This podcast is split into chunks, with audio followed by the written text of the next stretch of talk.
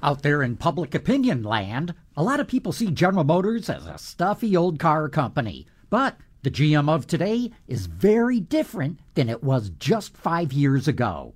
With Automotive Insight, I'm John McElroy. General Motors is undergoing one of the biggest transformations in the history of the company. It's becoming nimbler, faster, and more entrepreneurial. A key reason how it's done that is by turning over most of its workforce.